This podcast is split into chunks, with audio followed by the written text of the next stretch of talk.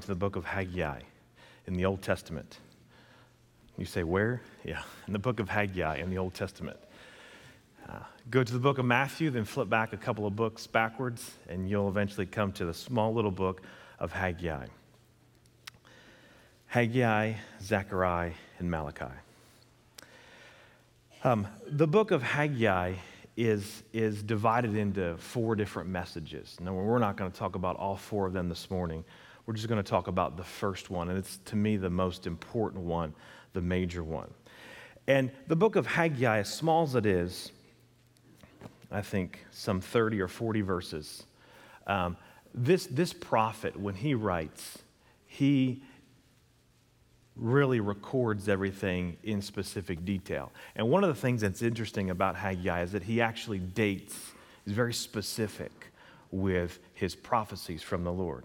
If you look at chapter 1, verse 1, it says, In the second year of King Darius, in the sixth month, on the first day of the month, the word of the Lord came to Haggai.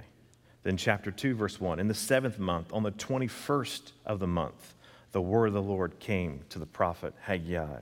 Chapter 2, verse 10 On the 24th day of the ninth month, in the second year of Darius. And then chapter 2, verse 20. And again, the word of the Lord came to Haggai on the 24th day of the month, saying, So Haggai here is very specific, and he gives us four different messages. But we're going to focus on the first message that he uh, is going to talk about today. And it's up here on the screen. It's the dangers of what we call misplaced priorities. And as we go through chapter number one, because that's the focus here this morning, um, it's quite apparent that Israel's priorities were not in line with God's priorities. And, and that's the main focus. And I think as we begin the new year, what a good text to look at and to help remind us about what's important to God ought to be important to us. It ought to be the start of every year, it ought to be the start of every day, every hour of our day. But our priorities can be misplaced, and we know that, just like any other thing in our lives. Let me consider these two small stories.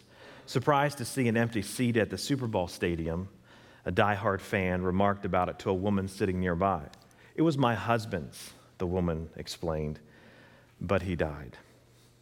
I'm very sorry, said the man. Yet I'm really surprised that another relative or a friend didn't jump at the chance to take the seat reserved for him. Beats me, she said. They all insisted on going to the funeral.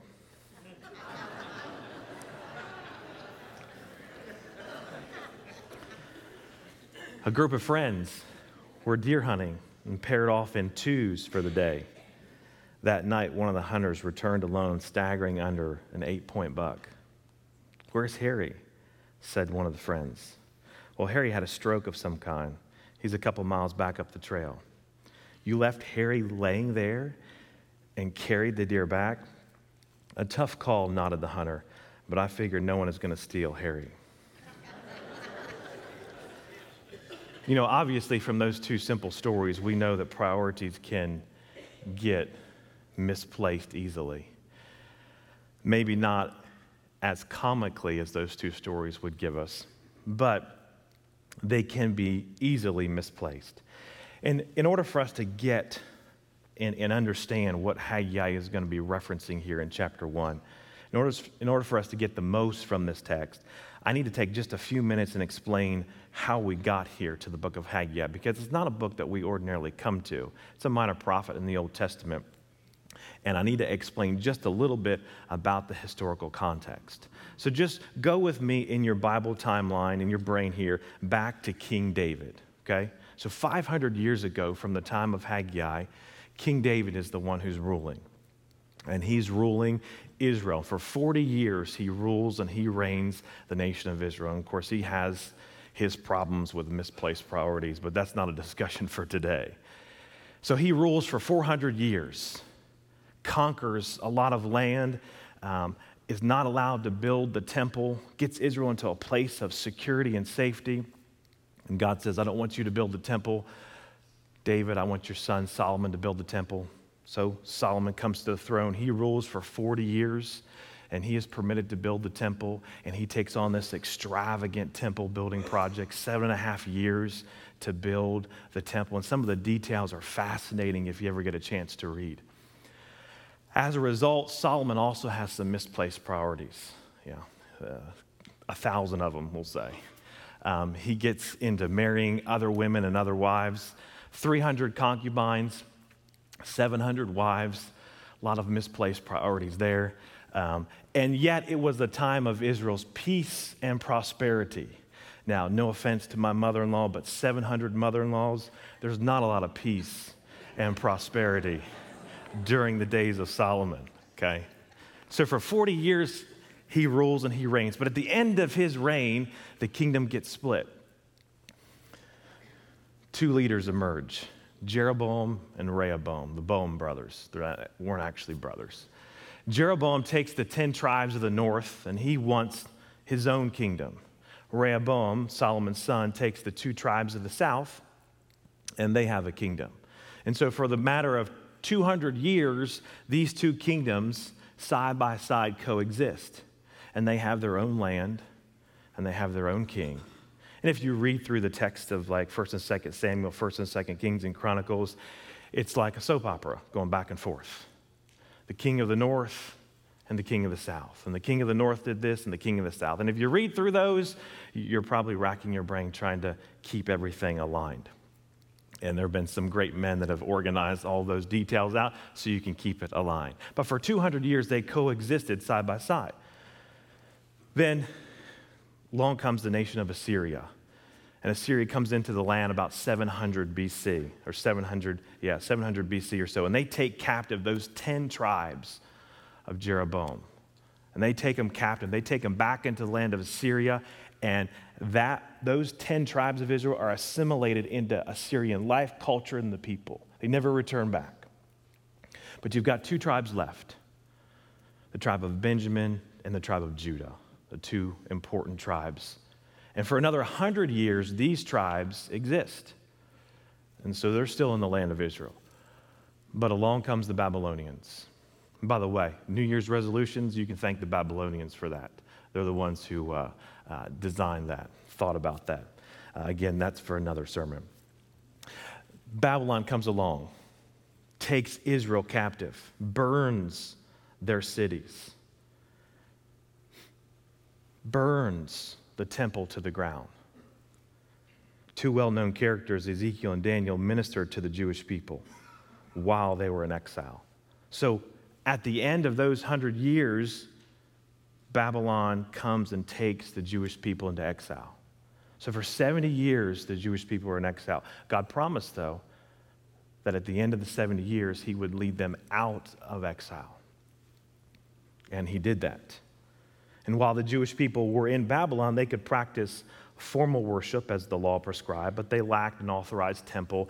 They lacked um, a temple and an altar as well. And of course, they prayed privately towards Jerusalem. You remember the story of Daniel praying three times a day, and they also probably prayed publicly. They assembled together in synagogues, had some kind of basic worship of God informally. But at the end of the 70 years, just as God had promised, the Jewish people are allowed to return back to their homeland. So, at least three waves of exiles come back and they take advantage of this opportunity to return after 70 years of exile to return to their homeland. About 50,000 Jews returned in this first wave, Ezra tells us. And both Haggai and Zechariah, the next Bible book here, were two of these returnees. Now, during the years that followed, these returnees started off having good priorities. They rebuilt the, the brazen altar in Jerusalem. They resumed offering sacrifices on it. They celebrated the Feast of Tabernacles. They laid the foundation, the foundation for the building of the second temple because the first temple had already been destroyed by Nebuchadnezzar some 400 years earlier. However, opposition comes along, as it always does and the rebuilding of the temple resulted in postponement because of opposition. So, for 16 years, we're told, as we read the biblical narrative, during this long period, apathy towards temple construction set in among the Jewish people. And at the end of those 16 years, that's where the book of Haggai enters the picture. Haggai is a prophet who was given to call the people back to their priorities. That was his main focus. There are four distinct messages in the book of Haggai, but the most important one here in chapter one is about misplaced priorities and how easy it is. I mean, even today, we live in a world that's so narcissistic, so inward focused, so selfish to lose sight of our priorities, and we can get lost quickly, even the best of us the most solid, the most foundationally built Christians can still get lost. And as we go through this chapter, I hope that um, you take a look at God's priorities and to make sure that, especially coming into 2023, that His priorities are what your priorities are. I hope you're not going into 2023 saying, okay, Lord, these are my priorities for the year. These are the things that I want to accomplish. No, why don't we ask God, Lord, what do you want me to accomplish for 2023? How do you want me to be used in 2023? What can I do? And to spend some time seeking and spend some time in prayer, asking God how He can use you. So, as we get into Haggai chapter 1 here, look at the first couple of verses with me in verses 1 through 4. And you see plainly here in the text, there's a statement of misplaced priorities, okay? So there's a statement made. Here it is, quite simple a statement made. Listen to what it says. Chapter 1, verse 1. In the second year of King Darius, in the sixth month, on the first day of the month, the word of the Lord came by Haggai the prophet to Zerubbabel, the son of Shealtiel, governor of Judah, and to uh, Joshua, the son of Jehozadak, the high priest, saying, Thus speaks Lord of hosts, the Lord of hosts, saying, this people says, The time has not come, the time that the Lord's house should be built.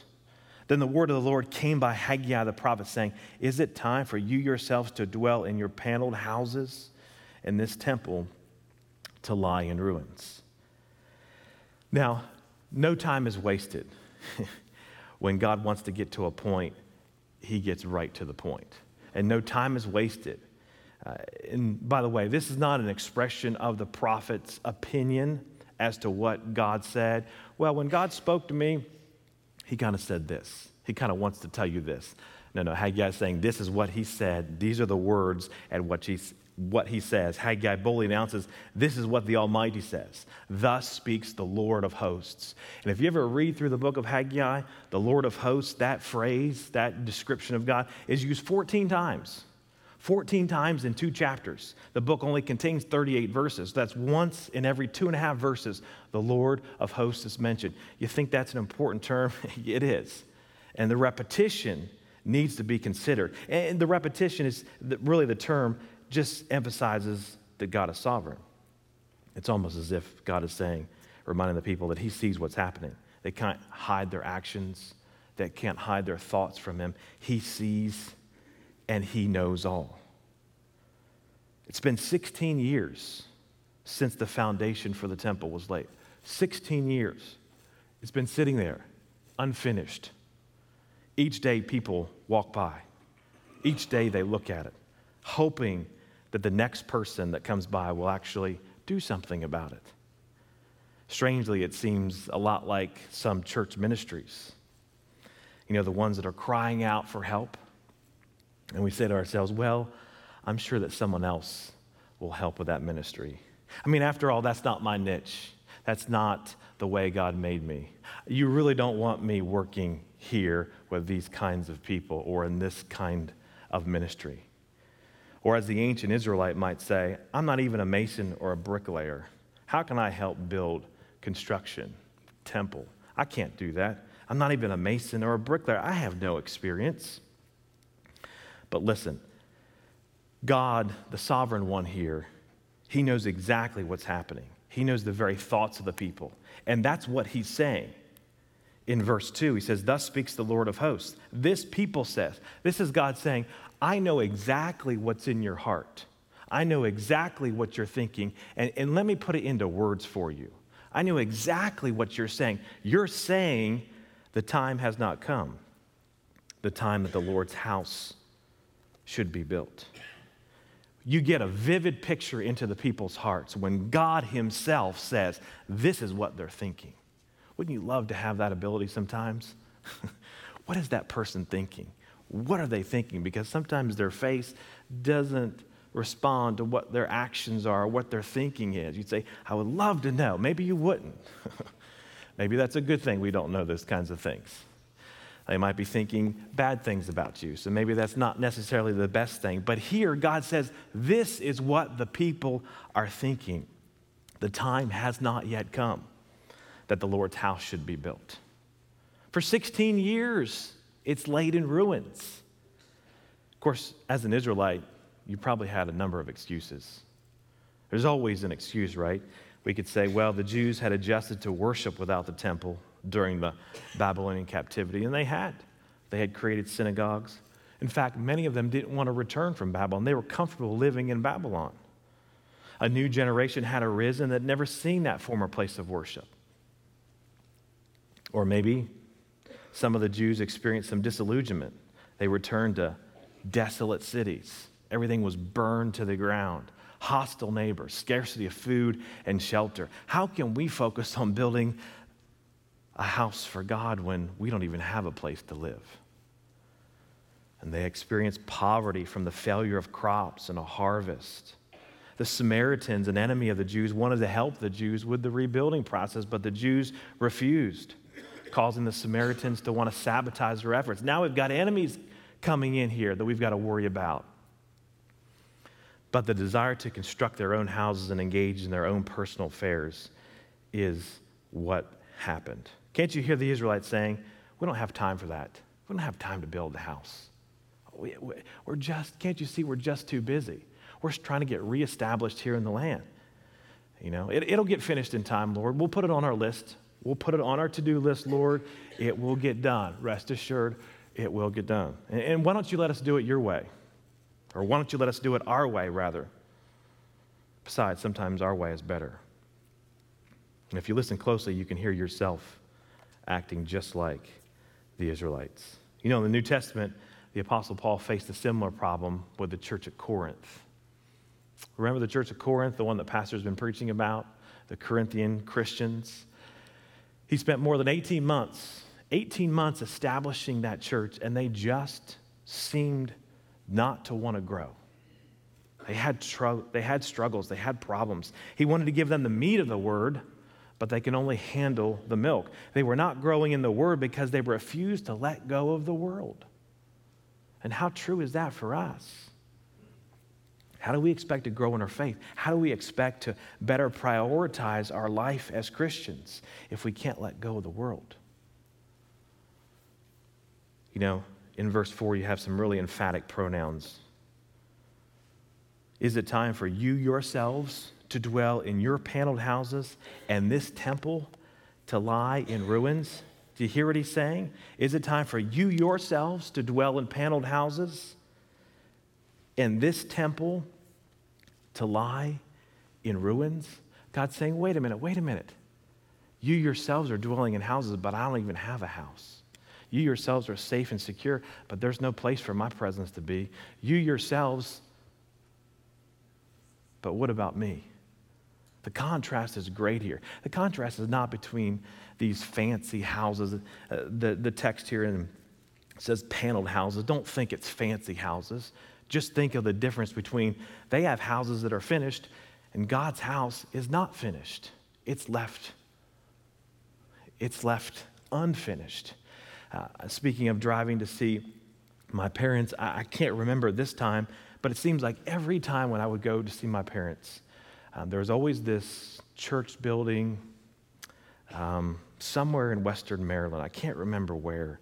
But for the longest time, the foundation was laid and it had this basic structure of just steel. Is it. And I feel like it's been there for like 10 years. and every time I'd go by thinking, okay, is it going to be different? Is it going to be built? Or every time, is it going to be different? Is it going to be built? It just laid in, in, in foundation stage and not built. You've seen houses before that the foundation is laid, and what happened? Well, they ran out, they ran out of money to build the rest of the house. But this is God's house we're talking about. The people here are saying, hey, we don't have time for that yet. God says, why don't you? You're dwelling in houses that are complete, finished. Why can't you come over and finish my house? The temple was an outward form of the real presence of the Lord among his people. To refuse to rebuild the temple was at best saying that it didn't matter whether the Lord was present with them. Every day that we live on this earth and we go through the day without even attempting to give God priority in some way, we stand just as guilty as these Israelites. What they were saying at best is like, Lord, your presence is not important.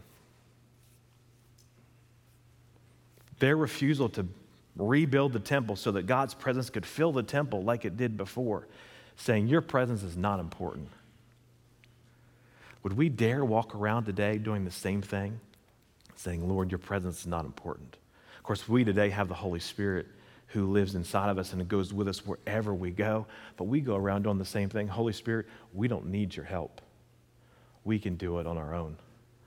That is some misplaced priorities. He's there, He's willing to help, He wants to help. The Lord states quite clearly through Habakkuk, or excuse me, we're not in Habakkuk, in Haggai. I get those two mixed up sometimes. In Haggai, that their priorities were misplaced. Now God says once again, he gets to the crux of the matter the consequences of misplaced priorities. Look at verse 5. Now, therefore, says again the Lord of hosts, consider your ways. You have sown much and bring in little. You eat, but don't have enough. You drink, but you're not filled with drink. You clothe yourselves but no one is warm. And he who earns wages earns wages to put into a bag with holes. Thus says the Lord of hosts. Once again, consider your ways. Go up to the mountains and bring wood and build the temple that I may take pleasure in it and be glorified, says the Lord. You look for much, but indeed it came to little. And when you brought it home, I blew it away. Why? Says the Lord of hosts, because my house that is in ruins, while every one of you runs to his own house. Therefore, the heavens above you withhold the dew, and the earth withholds its fruit. For I called for a drought on the land, and the mountains, and on the grain, and the new wine, and the oil, on whatever the ground brings forth, on men and livestock, and all the labor of your hands. The Lord says, Consider your ways. That's the key. Literally in the Hebrew, it reads, Set your heart upon your ways. In a more practical sense, the phrase means consider where your chosen lifestyle is leading you. Consider where your chosen lifestyle is leading you. Where are your steps going? Where is it leading you? There's a uh, excerpt from a book entitled Feminine Faces uh, by Clovis Chappell, and he wrote that when the Roman city of Pompeii was being excavated, the body of a woman was found mummified by the volcanic ashes of Mount Vesuvius. And her position told a tragic story. Her feet pointed toward the city gate, but her outstretched arms and fingers were straining for something that lay behind her. The treasure for which she was grasping was a bag of pearls. And Chappell says that although death was hard at her heels and life beckoned her beyond the city gate, she could not shake off their spell. But it was not the eruption of Vesuvius that made her love pearls more than life. It only froze her in this attitude of greed, this direction. Haggai says, Consider your ways, consider where your chosen lifestyle is leading you. And then he says in verse 6 look what happens because of your ways. You've sown much, you bring in little, you sow a lot as a, as a gardener, I try to always make sure I have plenty. I sow a lot because you know that there's one, two, maybe three, four plants that are just not going to take. And so you sow extra. He says, You sow a lot here, but only comes up as little. You eat, but you don't have enough. Has the idea of being filled. You drink, but you're not filled with drink. You're not satisfied. You clothe yourselves, but no one is warm. And he who earns wages earns a wage to put, a, to put it in a bag with holes, otherwise known as inflation. Right? They had all these things food, planting, wine to drink, clothes to wear, good jobs as well. All these things they had, but there was no true satisfaction. How can they live? How can they have existence? How can they have satisfaction when God's temple is in ruins? Israel was an agrarian society. He describes their gross national project in terms of agriculture. It was unimpressive. It's not that the crops failed, but they didn't live up to their expectations. Demand was great. People wanted, always want more to eat, to drink, to wear. No one went hungry, thirsty, or naked. They had goods, but life eluded them. They weren't satisfied. And to top it all off, you wouldn't believe what I had to pay for this. Can you hear him saying it? It's not that they had no money, but it didn't go far. It's like going to the grocery store. You, can you imagine? Do you know what I had to pay for this week? Do you know what a dozen eggs has gotten to? I hear it all the time. Do you know how much it costs? Maybe an investment in chickens might be better for you. Anyway, that's for another sermon.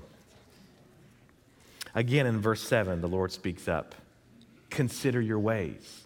Consider your ways. He says, Go up to the mountains and bring wood and build the temple that I make pleasure in it and be glorified, says Lord. Consider your ways. Consider where your lifestyle is leading you. He said, Look, there's plenty of stone from the destruction of the first temple, Solomon's temple, and the necessary heavy timbers, the big beams, already had been imported, brought into the land. Ezra chapter 3 tells us that for you to start the structure of the temple. And the Lord urges the people, said, Listen, go up into the mountains and get all the material and continue to build the temple. They needed to do the work of building it with the material that was already there. He says, It's already here. You just need to build it. it doesn't need to be fancy, it doesn't need to be like Solomon's temple. you just need to build it. You just need to do it. It's similar to a person maybe who has trouble getting a job. And you probe further with that person. Why? Well, you haven't been in trouble? Why? I put out so many applications here and there and this, and I've got a few callbacks, and it just wasn't the right fit. And then you probe further, and they say, Well, I'm holding out for a management position. You're like, Well, maybe that's true. But if you've already got a couple of callbacks, don't you want to follow through and get a job and provide? God's saying the materials are already here, they're, they're, they're here. But if we were to go into a different passage of Scripture, and I'm not going to go there this morning, we would find out that what actually happened is that they started using the materials that were prepared for God's temple to build their own houses first. And God said, Look, consider your ways. Consider your ways build the temple? How can you dwell in your houses? How can you have things completed and yet every day walk by and see my temple that's not built, and my house that's not there, and my presence that's not with you because my temple is not built? The importance wasn't the size or the magnificence, but the fact just build the temple. The Lord gives them proof. He says, Look, verse 9, you look for much, but indeed it came to little. When you brought it home, I blew it away. Why, says the Lord? Because of my house that is in ruins, while every one of you runs to his own house. They brought grain home from the harvest, God blew it away. God stopped the dew, is withheld, there is no fruit. So, drought already in place. The Lord's telling him, Don't you see? I'm trying to get your attention. Stop focusing on yourselves and get my temple finished. Stop focusing on this and start building it. For 16 years, you've walked by it every single day. Why is it taking so long? The Lord tells them their priorities are misplaced. Look at what's happening around you, nation of Israel, Jewish people. Obviously, God's trying to send you a message. There are consequences for not making my house a priority. But now it's the people's time to do something. And look at how they respond. Verse 12. Then Zerubbabel, the son of Shealtiel, and Joshua, the son of Jehozadak, the high priest, with all the remnant of the people, obeyed the voice of the Lord their God and the words of Haggai the prophet as the Lord their God had sent him. And the people feared the presence of the Lord. Then Haggai, the Lord's messenger, spoke the Lord's message to the people, saying, I am with you, says the Lord. So the Lord stirred up the spirit of Zerubbabel, the son of Shealtiel, governor of Judah, and the spirit of Joshua, the son of Jehozadak, the high priest, and the spirit of all the remnant of the people. And they came and worked on the house of the Lord of hosts, their God, on the 24th day of the sixth month in the second year of Darius. You go back to verse 1. The sixth month, on the first day of the month, the word of the Lord came to Haggai the prophet. 23 days later. That's it. 23 days later. The response of the people comes in the form of some, some actions here. It says they obeyed, they feared, and they began to rework on the temple. And you know what it says? When they obeyed, did you see that small little verse there? Verse uh, 13. Then Haggai, the Lord's messenger, spoke to the Lord's message to the people, saying, I am with you, says the Lord. The minute they said, okay, we need to fix this, our priorities are misplaced, we need to fix it, God says, okay, I'm going to be with you now. Because now you've decided to put my priorities above your priorities. Now that you've done that, now I'm going to be with you. Now I'm going to help you. Now we're going to get this project done because you've committed to obeying what I've asked you to do. You've committed to it. This reinforces, by the way, the pattern of biblical worship followed by service. In the New Testament, the Great Commission in Matthew 28, Jesus' followers obeyed by traveling to the mountain which Christ had directed them. And there they worshiped. Only after they acknowledged God and worshiped did God send them out to go serve in the name of Christ. Or Romans chapter 12, famous verse is I plead with you, brothers, present your bodies a living sacrifice, holy and acceptable, which is your reasonable service. You see, the solution to Israel's priorities came after they had reevaluated them. And that's typically what happens. When our priorities are out of whack and we know it, then we reevaluate them. And once we reevaluate them, we find the solution to them. It was not just important that they rebuild, though, but they must rebuild with the right motivation. It wasn't okay if we rebuild the temple, then the Lord will bless us. No, no, they needed to do it with the right motivation. We're going to rebuild the temple because it's what we're supposed to do, period. And if the Lord chooses to bless us, great, but if He doesn't, it doesn't matter because we know that we're supposed to not let the house of God lie in ruins while we live in our own houses. And that's true of the church of Corinth we've been talking about. It's quite obvious that the Israelites' priorities were misplaced and they were concerned with their own comforts more than with making sure that God's presence was with them. They're more concerned with building their house than building God's house. But they re examined their priorities, they got them back on track. So, what about us for the 21st century? Where do our priorities lie? Are our priorities any different than the world's priorities, our priorities can easily get derailed and misplaced. By the way, that's the importance of coming to worship once a week to help realign your priorities, to help realign your heart, realign your thinking to be focused on Christ, on His Word, to remember, oh, that's right, the Bible does tell us that we need to make sure we're doing that. You realize that preaching, a lot of times, is more just being a reminder. I'm not, there's nothing new here necessarily. I'm just reminding you of what God has already said. And that's all the Old Testament prophets did, is that they reminded the people of what God had already said in his law, in the books of Moses. He said, Don't you remember? God said this, and you're not doing it? Okay, yeah, yeah we need to do that. We, we need to fix that. And so God was reminding them. But where do our priorities lie? Founder of McDonald's, Ray Kroc, was asked by a reporter what he believed in. He said, I believe in God, my family, and McDonald's. Then he says, When I get to the office, I reverse the order McDonald's, my family, and then God. You can find the real priorities of a person, not what they do on Sunday, but what they do the rest of the week. So for 2023, allow me to give you four simple ways to keep your priorities focused. Four simple ways to keep your priorities focused. Number one, are you ready? It's a big one. Spend time with God. Spend time with God.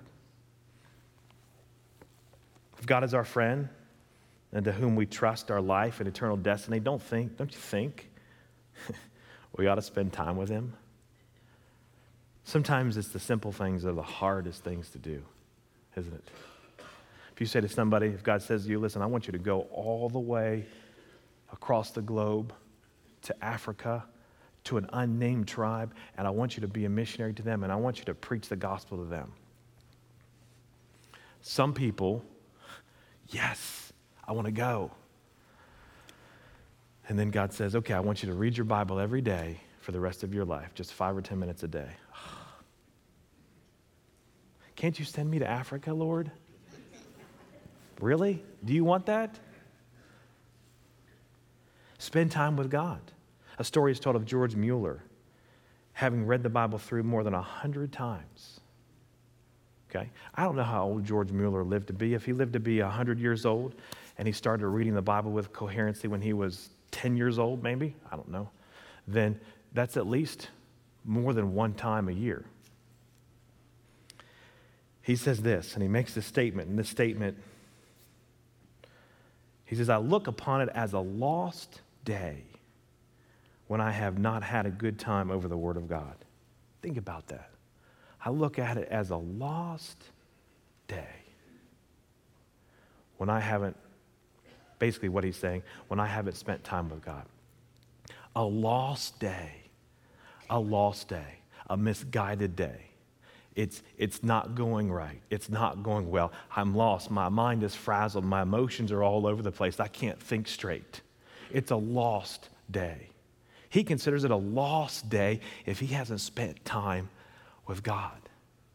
A lost day. Do you get that? You see how powerful that is? He says, I consider it a lost day when I haven't had a good time over the Word of God. Friends often say, I have so much to do, so many people to see. I cannot t- have find time for Scripture study, he says. Perhaps there are not many who have more to do than I do, he says. Mueller goes on to say, for more than 50 years, I have never known one day when I had not more business that I could get through. For four years, I've annually gone through about 30,000 letters. Most of these have passed through mine own hands. It's a lot of emails. And there's the fact that I pastor a church with 1,200 believers have charge over five rather large orphanages, have a printing house that publishes millions of tracts and books and Bibles. But I've always made it a rule never to begin work until I've had a good season with God and His Word. He says, It's a lost day. The day is lost to me if I haven't spent it in some fashion with God, in some way with God. It's lost. It's unfortunate because I think sometimes we have a lot of lost days, days that we don't spend time with God. So, again, real simple. Number one, spend time with God. Number two, put the Lord's interest first. Put the Lord's interest first. You know, in a society where we're told to put our interests first, can be challenging, can be difficult. Aren't you glad that God made us a priority to Him? Think about it. What would it be like if God didn't make us a priority? I mean, you go back to Genesis Adam and Eve in the garden. The minute that Eve took of the fruit and Adam took of the fruit, the minute they ate and sin entered the human race, right then, the very next words come from God. And God says, I have a plan. I have a plan to fix what you guys have just messed up in the garden. It's going to take some time, but that plan involves a Redeemer who would die and who would be the sacrifice for your sins and the sins for every single person in the entire human race. He did it the very minute after it happened. So look back at the story and think well, what if God said, well, okay, Adam, Eve, I told you not to, but you did it anyway, so all right, let's just sit back and see how this all pans out wonder what it would have been like. It Would have just gotten worse and worse and worse, and we know it got worse and worse and worse. Three chapters later in Genesis, God says, Mankind is evil and needs to be, I need to start over with Noah and his family. But the very first thing God said. The very first thing. Put the Lord's interest first. Number three, find out what is important to God and do it. Find out what's important to God and do it. The Bible is full of these simple truths that we can enumerate for hours. And the more you read the Bible, the more you realize, hey, I need to do this. Or, hey, I didn't know the Bible told me that I needed to do that, so now I need to do that. Or, Lord, please forgive me. I didn't know that I was supposed to do that. But now you can do it. And the more you read your Bible, the more you're in it each day, the more you understand what God requires of you, what God wants of you. Find out what is important to God and do it. The number four, by the way, you can add Matthew 6:33 with that, um, with that point. Seek first the kingdom of God and his righteousness. Find out what's important to God. Seek that first, and then do it. And then, number four, eliminate those things that hinder your relationship with him. I said things, not people. Okay? eliminate those things that hinder your relationship with him, whatever it might be. You ever wonder why throughout the Old Testament, time and time and time again, God told the Israelites, stop worshiping idols. Stop going after idols. Get rid of the idols out of your house. Stop going to your neighbor's idol party. Stop fraternizing with other neighbors who have idols. If we didn't know any better, we'd think that God's hobby horse in the Old Testament was idol worship. But that was the fundamental thing that caused Israel to push off God off their priority list was idolatry. The first commandment, thou shalt have no other gods before me. And secondly, you should not make any other God in any other image that looks anywhere near or around or like me. The very first two commandments, the Lord said, I know this is going to be a problem for you, so I'm telling you ahead of time. When they got into the land of Israel, God says, push out all the people. They're going to tempt you to come back and worship. And when you worship idols, you take your focus off me. Eliminate those things that hinder your relationship with Him. The fundamental thing that caused Israel to push God off their priority list was idolatry. And idolatry doesn't come in the form of idols. I guess in some parts of the world it does. But today it comes in whatever's taking the place. You get up in the morning, it seems like idolatry is just hitting you in the face constantly, all day long. Things are pulling at you to take your focus off of Him. The message of Haggai is not merely just a physical lesson in temple building, it's also a spiritual lesson. Because the imagery of a temple is not just physical, but it's also spiritual, right? Because we Christians are temples of God. 1 Corinthians tells us that and we have a foundation that's been laid by Christ. But our temple is not being built. Why? Because our priorities are not right. Why did the nation of Israel, every day they got up and every day they walked to work or to the market or to see a friend or whatever it might be, and they walked by the temple? Foundation was built, nothing else. 16 years they walked by every single day, not having a desire to build it. You wake up in the morning, you leave the house, go to work, and maybe you walk by your Bible every single day. Oh, I'm late for work. I got to get to work. And we wonder why, we wonder why there is this idea of biblical illiteracy amongst even Christians. They don't even know sometimes what's in the scriptures. You walk by everything. Well, how come my foundation is strong? Well, how come I'm not a strong believer? Well, you walk by your foundation every day and you don't do anything about it. You walk by your Bible on the nightstand every day and you don't do anything about it. Wake up 10 minutes earlier. Read a little bit. And, and by the way, you can't say, I'm holding out for a management position, okay? You can't say, oh, look, Jeremy, I, you know, I don't have a Bible degree like you do, or I don't have an education like you do, or I never went here like you did. Well, I didn't either until I went there and got it, okay? There's, there's, there's not an excuse, or it's too complicated to read it.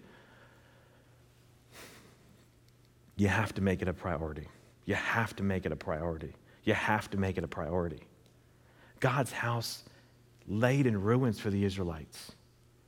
And yet, when Haggai presented them and said, Consider your ways, consider where your chosen lifestyle is leading you, when they examined their priorities, three weeks later, it says, they began to rebuild the temple. Three weeks later, that's it, that's all it took. When they looked at what was wrong. The only one to blame for your foundation being weak or unstable is you. Because God says, when you want to build that foundation, then I will help you. Then I will be with you. You can't expect Him to do all the work. You want to have to want to build that foundation. And when you want to build that foundation, He's going to come along and help you build that foundation. You know, I have a feeling sometimes that um, God wants to do some great things with Christians all over the world. He wants to do some great things with them if they would just make him a priority. God says, I want to do this great thing with you.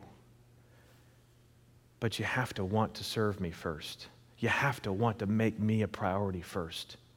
Think of all the potential that is out there with Christians all over the globe who, if they just did the simple things of making God a priority each and every day when they woke up in the morning, think of what God could do. Think of how he could change things. You know, the book of Haggai is during a time when Israel had come back to the land. It was during a time when they had come out of the exile. Israel had enemies still that were trying to dispel them and push them outside the land. There were things going on all around them, but yet they still focused on making God their priority. Uh,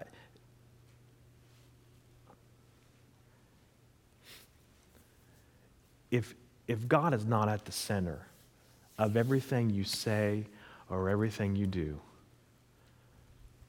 your foundation is not going to grow. It's just not going to be built. It's laid by Jesus Christ. You have that salvation, you have that eternity, you have that home in heaven. I get that. But your foundation is not going to be built. Your life is not going to be built if He's not the very first thing of every part of your life. I know I'm probably preaching to the choir because you're here at 9 o'clock on the day after New Year's Eve. I get it. I get it. But sometimes even the best of us need to be reminded to make sure that God is a priority. Four simple ways that you can make Him a priority in 2023. Not rocket science, things that you've heard before. But you've got to take some action. You've got to actually step out and actually start doing it.